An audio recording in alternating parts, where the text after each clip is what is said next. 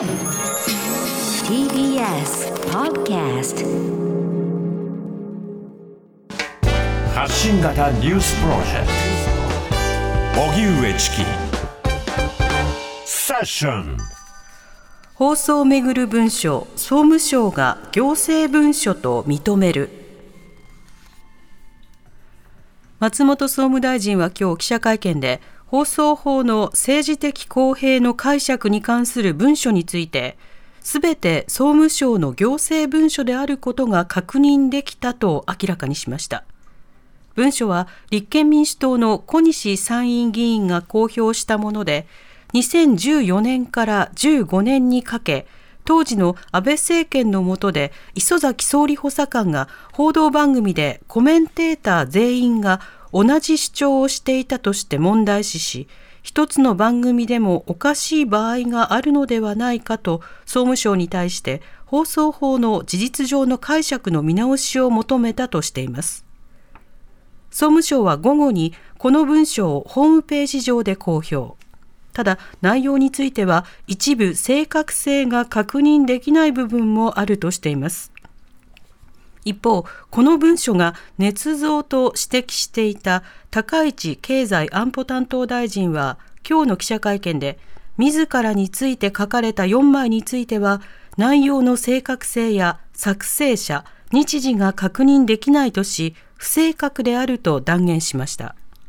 それでは国会で立憲民主党の小西議員が提示した放送法をめぐる文書、こちらを総務省が行政文書と認めたというこの動きについて取り上げます。はいはい、TBS ラジオ国会担当の澤田大記者です。澤田さん、こんにちは。こんにちは。よろしくお願いします。お願いします。お願いします。さて、文書の中身についてまた後ほど紹介しますけれども、はい、この文書をめぐるやり取りの経緯、いきさつ、どういったものだったんでしょうか？はい、えっ、ー、と元はですね、先週、えー、立憲民主党の小西博之議員が記者会見をしまして、はい、えー、総務省からまあ内部文書を入手したということで、まあ、それが放送法のまあ解釈変更に関わるまあやり取りが記された文書であるということで、うん、まあ、メディアに対して示したと、でそれをもとに、えー、先週金曜日ですかね、はい、えー、総理および、まあ、関係閣僚に、えー、質疑を行ったという流れですね。なるほど小西議員、この文書の公開をもって、どういったところを問題視しているんでしょうか、はい、あの放送法の定めている、えー、政治的公平性に関する、まあ、解釈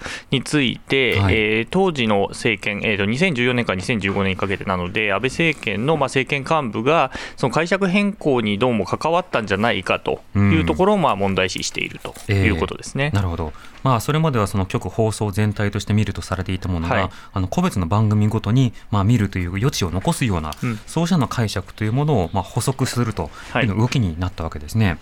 でこの文章が出てきた際に先週の、えー、金曜日3月3日参議院予算委員会でこんなやり取りがありました、えー、立憲民主党の小西議員と当時総務大臣、えー、現在では経済安全保障担当大臣の高市早苗大臣とのやり取りです。のその小西委員がですね入手された文書の信憑性について、まあ、私は大いに疑問を持っております。あの一冊あの読んでおくようにということで、自分の名前のあるところだけ見ました。安倍総理との電話がどうのこうのと、ただ日時不詳と、えかっこ日時不詳と書いてある、それか何何月何日に私と安倍総理が電話をしたか、えーまあ、それすら書かれてませんよね。であの申し上げますけれども、あの放送法という、まあ、一つの法律について、官邸からもしレクを求められたら私は参りますけれども、放送法について私は安倍総理と何か打ち合わせをしたり、レクをしたことはございません。でもしも私と安倍総理の電話の内容がですね、あのそのような文書に残ってるとしたら、あの私の電話に盗聴器でもついてるんでしょうか。で大臣室にもし盗聴器がついてたとしても安倍総理が何をおっしゃったかなんていうのは入らないはずですんであの全くそれは捏造文書だと私は考えております。そのような話をしたこともないしあの特定の番組名を伺ったことすらございません。仮にこれが捏造の文書でなければ大臣そして議員を辞職するということでよろしいですね。あの結構ですよあのじゃあ私もですね、あの小西委員からいただいた資料を見ましたけれども、まあ、ご指摘の文書、あの私の名前出てくるの4枚だったと思うんですが、あの私があの行ったとされる発言について、まあ、私はこのようなことを言ってませんし、まあ、当時の秘書官もあの同席してましたので確認しましたが言ってません。言うはずのないことがたくさん書かれております、非常に悪意を持ってあの、まあ、私を辞めさせようとしたのかどうか分かりませんが、これは作られた文書だと思います。と、このようにですね、先週の段階で高市議員はこの文書が捏造、あるいは悪意を持って作られたのかどうか、そういったような文章だというふうに述べたわけですね。うんはい、で、それを踏まえて、まあ、総務省の方でこの文書がそもそも行政文書なのか再確認するというようなことがあって、今日の記者会見、松本総務大臣と高市大臣、それぞれの会見をお聞きください。小西議員が公開した文書については、すべて総務省の行政文書であることが確認できましたので、きっちりと調べて、え4枚については内容が不正確であるということについて、確信を持っております。はい。ということで、行政文書としては認められた。だから、何かフェイクの情報とかフェイクのペーパーを持って質問したというわけではなくて、間違いなく総務省が作ったペーパーを、まあ、質問しているということは分かった。ただしその内容については高市大臣は不正確ではないかということを言い続けているということでした。今日の動き、澤田さんいかがですか？はい。まあ、あの、この文書については、まあ、ほぼほぼ、えー、総務省が作ったものであろうということは、まあ、先週の時点で、えー、ある種分かっていたというかですね、うん、えーと、松本大臣もあの内容が不正確っていう趣旨のことは先週の答弁の時点でも言っていたんですけれども、えー、まあ、偽物であるとかですね捏造であるっていうことは松本総務大臣の方は言ってないということで、まあ、かなり精度の高いものであろうということは分かっていたのは、まあ、やはりそうだったということが分かったということですね。そうですね、はい。松本総務大臣に関しては、基本的には精査が必要な場面があるとは言っていたけれども、はい、行政文書でないというふうには否定はしてきませんでしたね。はいそうですね、まあ、小西議員のサイドがあの総務省から、えー、入手したということはまあ言っているので、はい、まあまあ、ほぼ間違いないんだろうということではあったということですね。うんでは今回のその政治的公平に関する文書、まあ、これが総務省の公文書であるということが分かり、そしてその行政文書公表されたんですが、はい、その中身というのは澤田さん、いかがですか、えーと、当時のですね、安倍政権で、えー、総理補佐官を務めていた磯崎陽介氏、今、落選中なんですけれども、えー、彼が、えー、放送法のその、まあ、えなんでしょうね、政治的公平の、え部分について、まあ、解釈の変更を求めていったと、はい、で特に、えー、特特定の番組、まあ、TBS テレビのサンデーモーニングなんですけれども、うん、えそちらを、えー、例示しながら、えー、そこの解釈の変更をもう度重な何度も、えー、面談しながら、えー、求めていったというののやり取りが割と本当に、えー、細かく書かれているとい。うことですね、はい、うん。生々しいやり取りも相当ありまして、あの例えば磯崎補佐官がサンデーモーニングの放送後、ツイッターで連投した後、えー、あの様々な、えー、総務省関係者を呼び出して、はい、でそこでこうあのいろいろなことをこう指示を出したり、ヒアリングを行っているということが長らく続いているというペーパーですね。はいそうですね、うん、でその中で、いや、あの官邸の中でも止めようとしていた人がいたり、まあ、それが、えー、当時の、えー、山田総理、えー、秘書官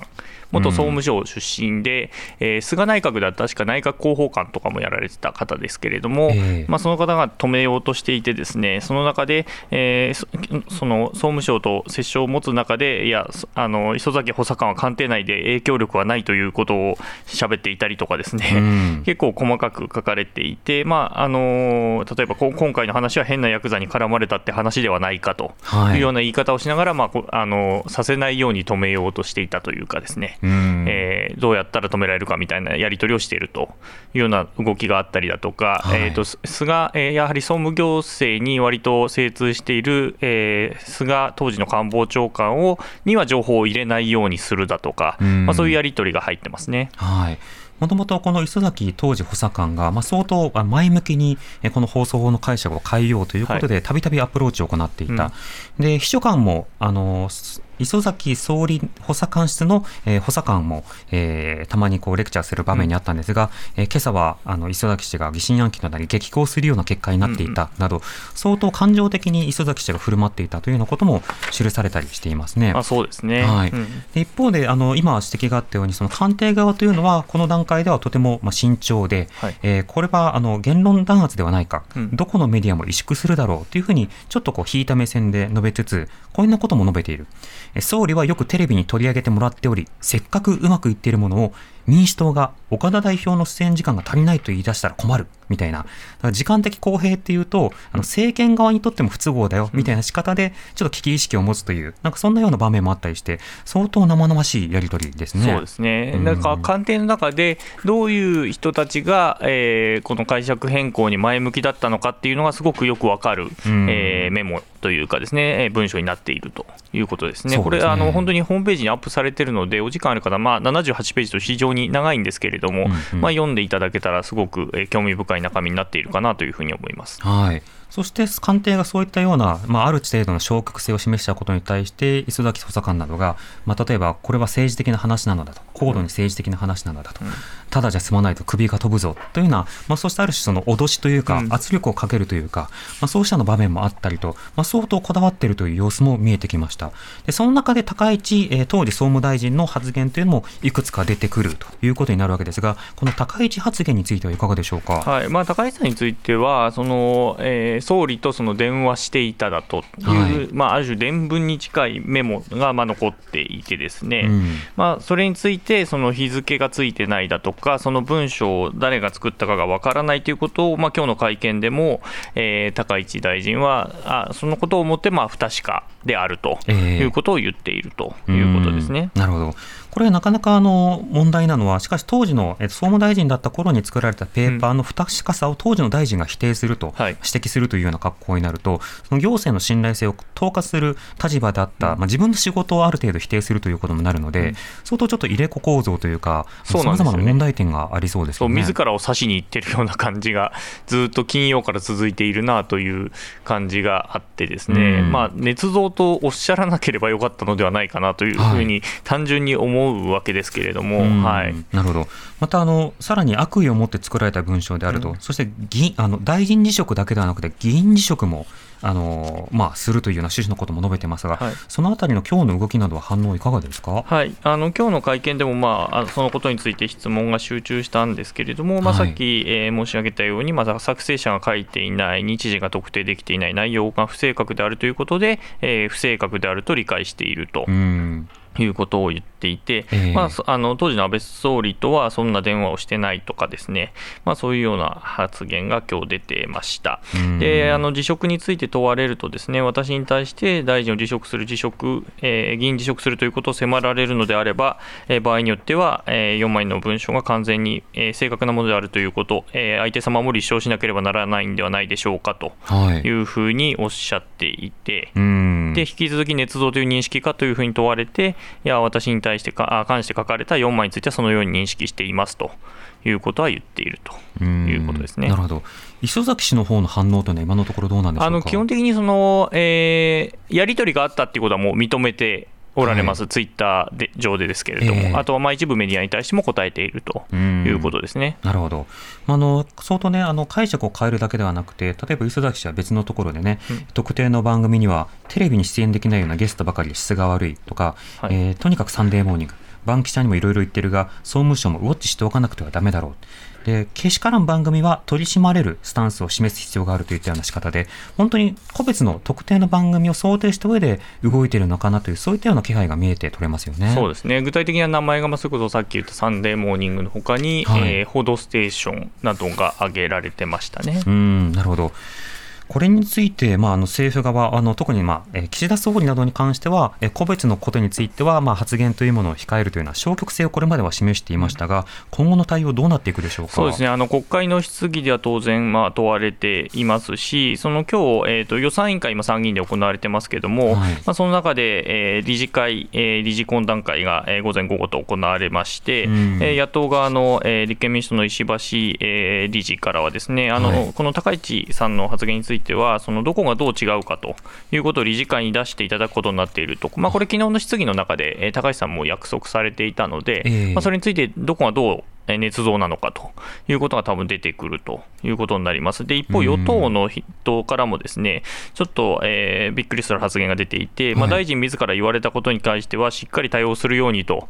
いうふうに言っていて、ある種、さじを投げているというか、ですね、はいはい、あなたが言ったことなんだから、あなたがちゃんと説明してくださいねということが、あの与党側からも出るような事態に今なっています。あ余計なこと言ったから大ごとになっているのであってというようなことなんですかね。はい、まあ多分そういうことなんでしょうね。うん、でもこれあの、日常的に、まあ、の磯崎氏がまあ官僚に対して相当強い口調でアプローチをしていることなどに加えて、はい、まあ、戦い氏の発言とされる部分についても、うん、あの相当放送全体というのは、あの一定程度その公平ではないとというようなスタンスというのを示したりしているので、そのたり政治が放送にどう関与するのか、どう見ているのか、うん、そうしたものを考えさせられるとても重要な行政文書であることは間違いなさそうですね。そうですね、これに関して、まあ、当時の頃、えー、当時、その高市さんが総務大臣をやられてた頃に、まあ、ある種、その公平でない、はい、えー、メディアに関しては、その電波を止めるという趣旨の発言もあったりとかもしていて、ですね、うん、まあ、そういう発言が出た背景っていうのが、まあ、ある種、この文書で見えてくるというものになるかなというふうに思いますね。はい、うん